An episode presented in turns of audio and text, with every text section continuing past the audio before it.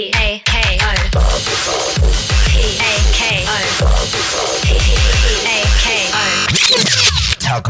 フエム。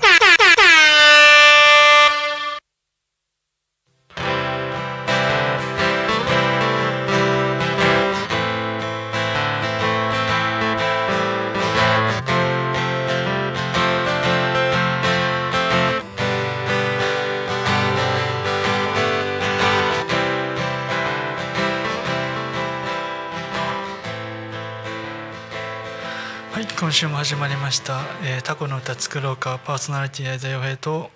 週末タコミン道明と、あと本日もね、引き続き前回と同じヨッシーさんがゲストで来ていただいております。お願いします、はい、よろしくお願いしま す,、はい、お願いします。さてさて今日来る前にね、あのー、ここのタコミン エフエム の隣の蕎麦屋でご飯を食べてきたんですけど、釜屋してるね、はい、いやびっくりするぐらい量が多くてあの大盛りプラスひゃくえんで大盛り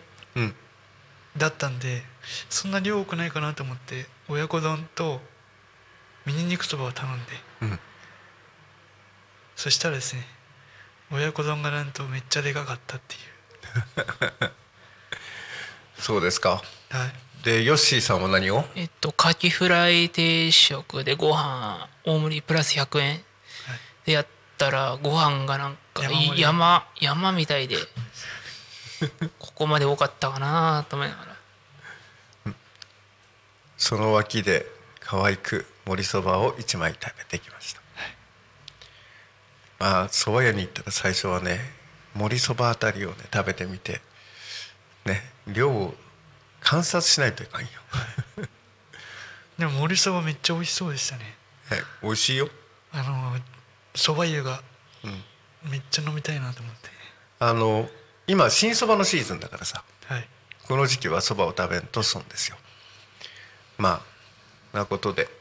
えー、食べ物の話と飲み物の話になるとね、はい、音楽の話にならなくなるからね。そんなことないですよ。食べ物の音楽はいいぞ。はい。まあほら、せっかくゲストにヨッシーくんが来てるんだから、ね、なんか歴史が好きだっていうことで。あ、そうですね。歴史とか好き。バスの歴史とか鉄道の。ああ、違う、乗り物もとか地元とかもうある程度は。えーいや そ, その前に俺いっこ聞きたいことがあるんだけど、どうしてバスドライバーっていう職業を選んだの？自分はもともとバスの前に空港で、うん、えっ、ー、と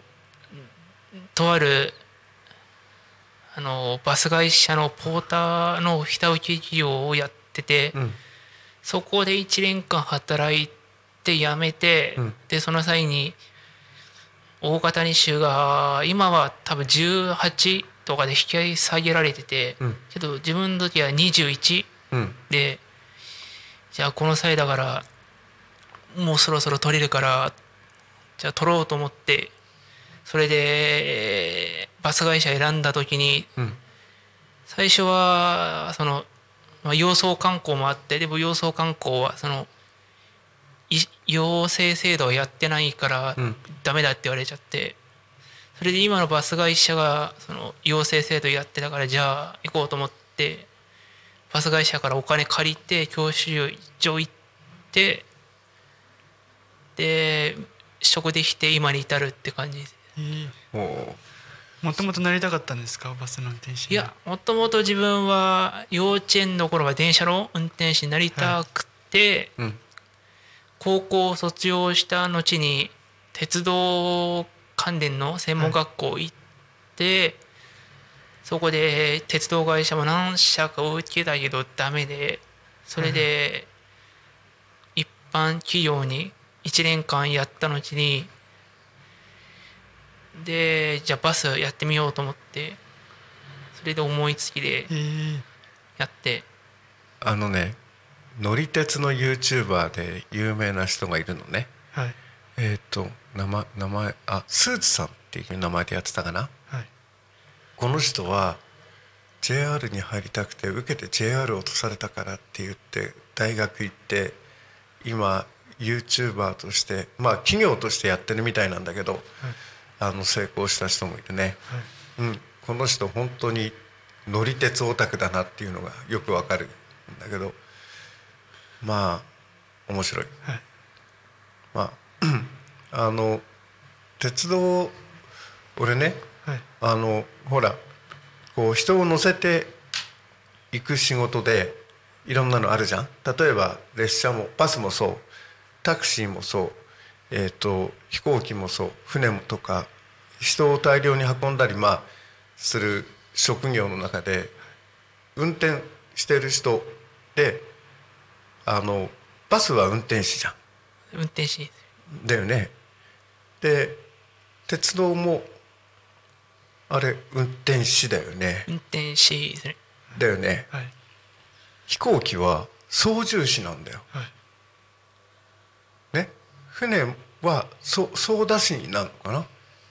い、まああれは火事だからね。だから飛行機とかあのそういう乗り物の操縦運転する人のよ呼び方がなんで違うのかなっていうのが思ったことない？ああ、でも自分も結局バスとかも運転士、まあ、バスの車内名詞だと本日の運転士って書いてあったりしてもお客さんは運転士って呼ぶ人もいるんで、うん、そこはまちまちですね。まあクレーン運転士とかシュというふうに手っていう書き方もする人も、いや言い方する人もいるしね。でシュっていう、だから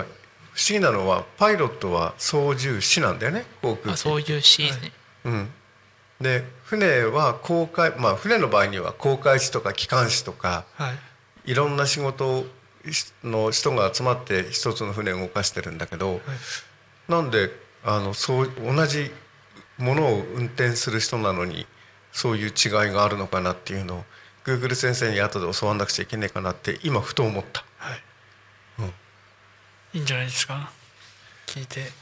まあ還暦の親父が調べてためになっても意味がないけど、まあ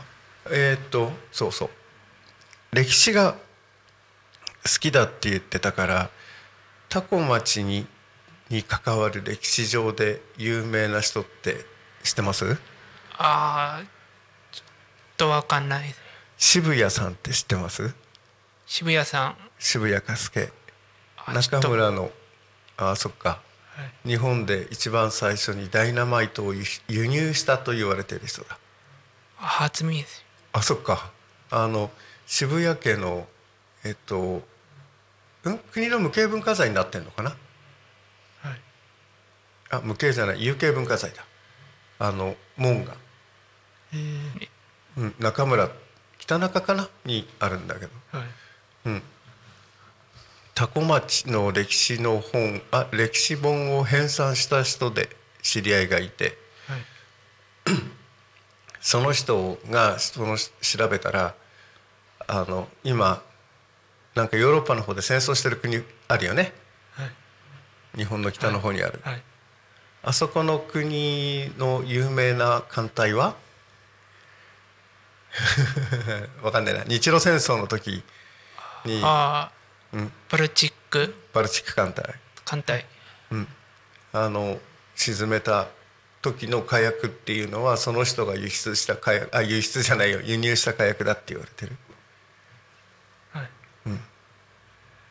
そう、渋谷かすけさんが輸入した火薬が無煙火薬が優秀だったからバルチック艦隊が沈められたんじゃないかっていう説がをそのじいさんが解いてた、はい、多古町の歴史っていう本を編纂してた人がいて、はい、まあこの人はねいろいろ逸話持ったおじいさんだったけどね、うん、あの今日食べた食べてた俺ののもりそばね、はい、あれを昼食べに行ってじゅうさんまい食べたっつったかな。俺は見てたわけじゃないから分かんないけど、もう酒のつまみがそばだったという、えー、超のんべのじいさん。もう昔ながらうちへ遊びに来るときにうちのばあさんがその人が来るとお茶会お茶け会って言ったらお茶けっていう人だったけどね。まあ多古町ってこんなちっちゃな町なんだけどれ歴史歴史っていうかねお面白い人がいっぱい出てるみたいな、はい、です。なんか、うん、知ってる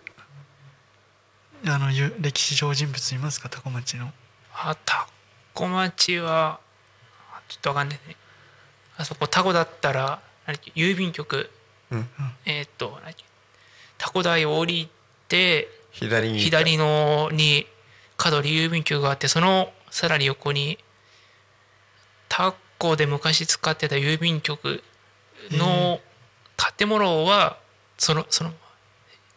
そのあの子ってやつね。えー、あそこは昔ね電話局でもあったんね。なるほど。お話の途中ではございますが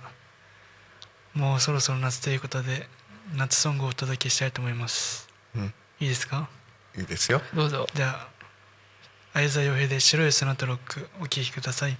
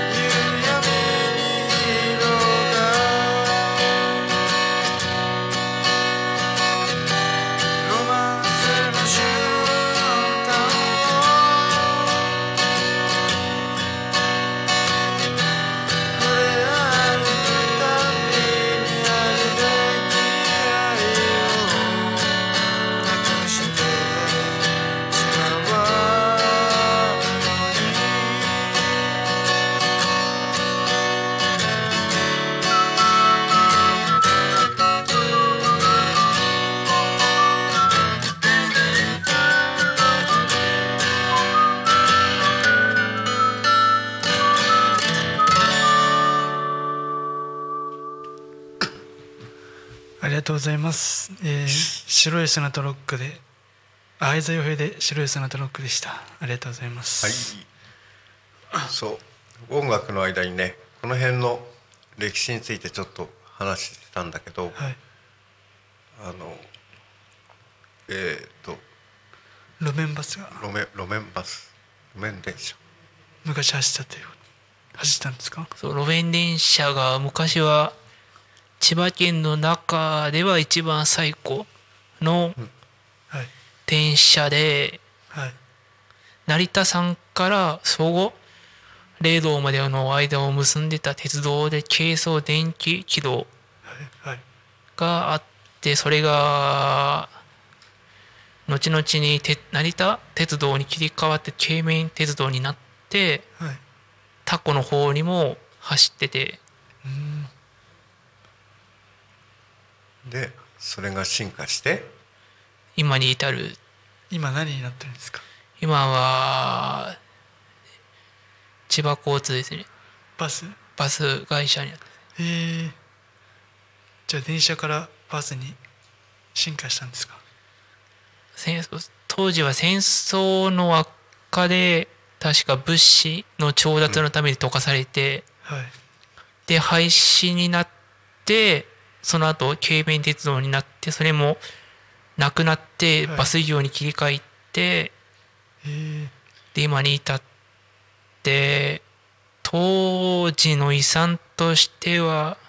トンネルがにカ所残ってることと、はい、その時使ってた電車が北海道に渡ってる渡ってることぐらいですかね。へえ。これ俺が聞いた話なんだけど、京弁鉄道って旧陸軍にね、はい、あの敷設させたんだって。鉄道のレールっていうのは、はい、あのすくすくって言うんだけど、敷設するって言って布に設けるって書いて敷設って言うんだけど、はい、あのそれをね旧日本陸軍にあの訓練としてやらしたんだって、えー、で、えー、とそれだから戦争が始まった時に鉄道が必要になった時に真っ先に持ってかれたっていう話がある、えー、だね、はい、そういう話を聞いたことがある。それで新京成電鉄も当時の陸軍の鉄道連兵隊の人がレール敷いて、だからあんなになんだろうそういうカーブが多い、えー、どんなところでも鉄道を引かないといけないんだけど、でもね京弁鉄道ってね軌道幅はむちゃくちゃ狭いはずなんだよね。でも新京成は広いんだよね ジェイアール に比べて。それ広いですね、うん、まああ分かってねえだろう鉄道の軌道線路の幅って、はい、ね京成電鉄の列車は ジェイアール の線路の上走れないんだよ。まあ違う会社だからってことですよね。いやそうわざと変えてんですか知らないけど軌道の幅が違うから。へえ。確か京成だと新幹線の幅と一緒だったような気が。へえ。すいません京急は一緒だ。うん、京急は一緒、えー、でえー、っとまあ今鉄道の話になったから、はい、これあのもしも懐かしい特急に乗りたい人がいたら、はい、おすすめの鉄道が一か所ある。長野県に多古町とは全然関係ないけど、えー、なえー、っとね北信濃鉄道、はい、あじゃない北信濃じゃないえー、っと長野電鉄か、はい、えー、っと長野駅から出ていて、えー、と鉄道あるんだけど、ここの特急ねすごい面白い。ああのエクスプレス成田エクスプレスのの古いやつ。しかもさん両編成。まだ走ってんですか。走ってるよ。あ俺古い方好きなんですよね。あの色味がいいですよね。何があ成田エクスプレス、うん、あれあれ乗れるよ。特急料金確かひゃくえんで乗れたんじゃねえかな、えー、今はスローモンキー号で名前書いて向こうで短くしてで、ね、ネックスの時代の塗装はそのままで、うん、そう前新しくなってからちょっとダサいなと思ってたんですよねあのね、はい、もっとね年上の俺なんかはね、あの小田急のロマンスカーが知ってんのよ、あそこ、はい、おもむろにホームに出張で行ってホームに降り立った時にそのホルムが見えた時に、すいません特急料金いくらですか、どこどこ、あ、須坂の駅止まりますか、止まりますよ、特急料金いくらですか、ひゃくえんって言われた瞬間、はいって買って乗っちゃったもん。あのロマンスカーって一番前がこうガラス張りで展望シートになってるやつ、えー、あそこなんて小田急線の時に指定席取れ、取ることができなかったからね。ひゃくえんじゃ安いですね。安いよ。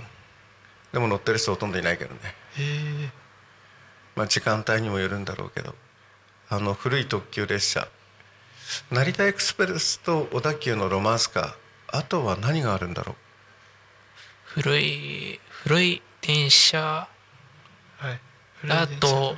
ここら辺だ、千葉だったら銚子電鉄、うん、銚子電鉄は日本で最古の鉄道っていうかで、電気列車が走ってんじゃねえかなとは思うけど、でその中であ前あったのが当時の営団地下鉄の時代に使ってた電車をそのまま銚電が買って、ちょっと台車の入れ替えとかやってで走ってたというありましたね。銚子電鉄はね、古いのいっぱい走ってるから。でもということはあの ジェイアール の軌道であそこまで持ってけるってことだもんな、はい、まああ そ, あそこで昔ながらの昔の特急を走らせても面白いかもしれないけど、逆に言うとそれは絵にならねえかもしんねえな。あと幅の問題あるんじゃないですか。幅、何, 何が列車線の、あ、だから線路の幅は台車入れ替えればいい話だから。あ、そっか。だからそこもそうだからはそこであのデザインの列車が走っていておしゃれかどうかっていうのがある。あ、銚子電鉄だからあの列車が走ってるのがおしゃれなのかもしれないし。何気に乗ったことないんですよ、うん、一回も。乗りに行ってこいよ。銚子に仕事では行ったりしてるんですけど。行ってこいよ。銚子電鉄は結構いいですね。銚子駅から戸川まで行って、うん、戸川で降りれば漁港もあるし、はい、で中野町か、あそこは本社だからぬ濡れせんべい売ってたりとか、あと銚子の灯台のそばも通ってるしね、はい、あのこの時期、あもうちょっと遅いかな、ろくがつの半ばぐらいの夕方行ってね、少しね湿度が高い日に、日に行くとね、あの灯台の明かりがね、本当にね、あの地図の記号の灯台みたいに見える時あるからね、レーザービームを放っている灯台みたいな感じで、だからまあもうちょっと遅いかもしれないけど、これから天気のいい日に夏行って夜行くとあの銚子の灯台見に行くのもいいかもしれないけど、行く前にはちゃんとタコの道の駅でご飯食べてから行ってください。はい、まあ、ここからだといちじかんちょっとで行けるのかな、銚子のと。ここからだったらタコの、あ、タコの道の駅の先に東総広域農道があって、うんうん、はい、そこを突っ走っていくとダイレクトにあの何っけ、銚子銚子の方近く行けるんで、うん、それはまっすぐ行っちゃうと八日市場とかあっちぐるって回っちゃうんで、だったら広域農道を突っ走った方が早い。早くて最終的になんだろう、あのトンネル、うん、トンネルの多分開通しなければまだトンネルの T 字路みたいなところにぶち当たって、それを右に右に行くと確か銚子の市街地行った後で、うん、だから広域農道行って突き当たりを左に曲がって坂道登ってって、登り切ったところそのまままっすぐ行くと確かかもめ大橋だから、途中右に曲がってぐにゃぐにゃぐにゃっていくといけたような記憶がある。記憶定かじゃないけど、去年散々行ったから。あ、そうなんですか。去年去年去年のごがつ、ご、しがつごがつは仕事をしてた相棒と一緒に、うん、ご飯食べに行こうじゃなくて銚子の灯台見に行きましょうよって言ってやろうとドライブしたよ、にかいほど。しかも軽トラで。俺もにねんまえぐらいに銚子屋行きましたけど、あの犬吠埼のホテル、うんうん、あの映画の一番最初のシーンに出てくるあの水しぶきのとこを見て、でそこの近くのホテルでバイトしてましたね。からあの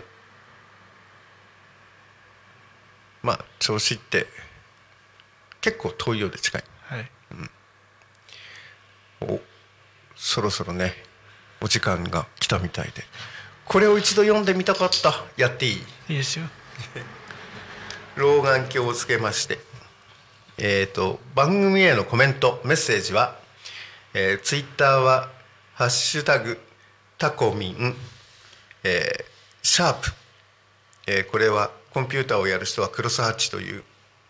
ひらがなでタバコのタ、子供の子、みんなのみ、おしまいのんでつぶやいてください。えーと、メールでメッセージいただく場合はメールアドレス、えーと、エフエム アットマークタコミンえっ、ー、と、えー、んタコミンは エフエム はフォックスマイクあやめようねこういう言い方するのねあと、えー、と タコミンドットコム で エフエム アットマークタコミン .com でお願いしますということで、これを一度やってみたかった。あファックスもあるそうで、はいはい、ゼロよんななきゅうななよんななごななさんだそうです。はい。はい。皆さんぜひお待ちしております。よろしくお願いいたします。はい、よしよし。やりたいこと全部やったぞ。いつもこれ近ままに取られてるからな。はい。うん。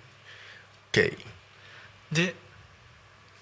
今日ちょっと調子の話ばっかりしちゃってね。うん。調子悪かったな。次回こそは、あそれ面白いですね。次回はちょっとタコのね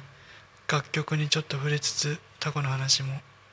していこうかなと思います。えいかんせんその次はあれだからね、楽曲披露ですから、披露の時だからね。はい大丈夫？間に合ってる？ちょっとね次回あのフォークギター持ってきてメロディーだけまた、うん、そのアコギとちょっと違うので長弾いてみようかなと思います。はいよ、はい、ということで本日はゲスト吉田ヨッシーさん、吉田ヨッシーありがとうございますはい、それでは、はい、皆さんと一緒にせーのおしまいなー。